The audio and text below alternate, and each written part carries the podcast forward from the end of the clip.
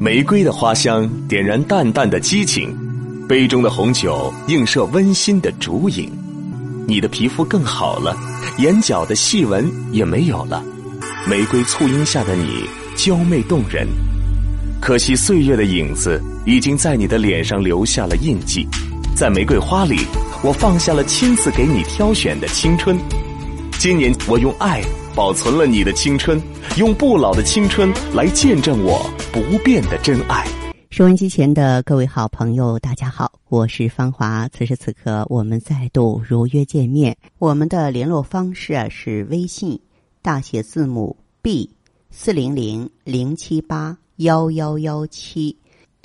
那么听众朋友，元旦的活动啊还在进行当中啊，你也可以在这次活动当中为自己为家人啊选择呢一款产品，或者是说呃选择一个礼包啊，我相信比平常呢可以省下更多的银子啊，对新的一年呢我们也可以拥有呢更多的转变的期待，当然是越变越好，越变越美喽啊，您可以呢全面的做一了解。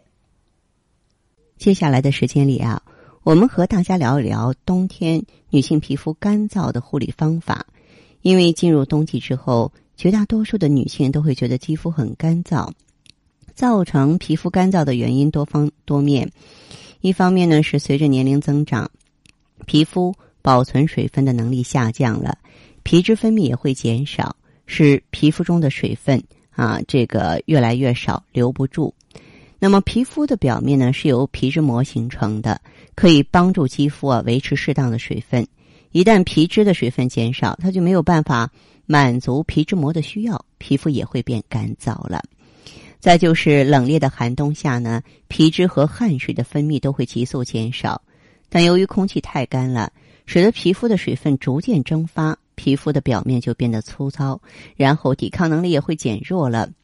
睡眠不足加上疲劳，也会让身体受到相当程度的伤害，血液循环也会变差。当健康失去平衡的时候，肌肤就没有活力，就特别容易产生干燥粗糙的现象了。那么有些姐妹们呢，极端的减肥和偏食也会让皮肤变得干燥。当这个皮肤没有办法得到充分的营养素的时候啊，就会失去弹性和水分，使皮肤变得干燥脆弱。皮肤干燥症呢，也叫干皮病。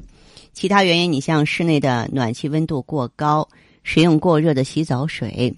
使用一些过于刺激性的香皂清洁剂啊，内分泌改变，或是妇女在绝经后啊，雌激素分泌减少，都会造成皮肤干燥。那么咱们的这个皮肤是不是进入干燥危险期了呢？您可以自己测一测。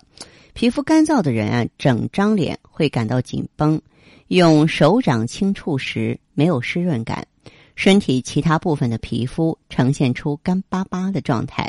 有的部位啊有干燥脱皮儿的现象。那么洗完澡之后啊，有发痒的感觉。如果说你中招了，我说的这些特点当中你有其中之一，那就说你的皮肤已经给你敲警钟了，你就要尽早的采取措施应对了。当然，呃，我们在这个生活当中呢，呃，要避免长时间紫外线的照射，然后呢，注意屋子里呢要保持适当的湿度，还有呢，就是一些含有香精啊、抗菌或除臭的香皂、沐浴乳啊，都会对皮肤造成伤害。它们会移除身体表面油层，导致皮肤干燥瘙痒。因此在更年期期间呢，应该使用啊成分温和的沐浴乳和肥皂。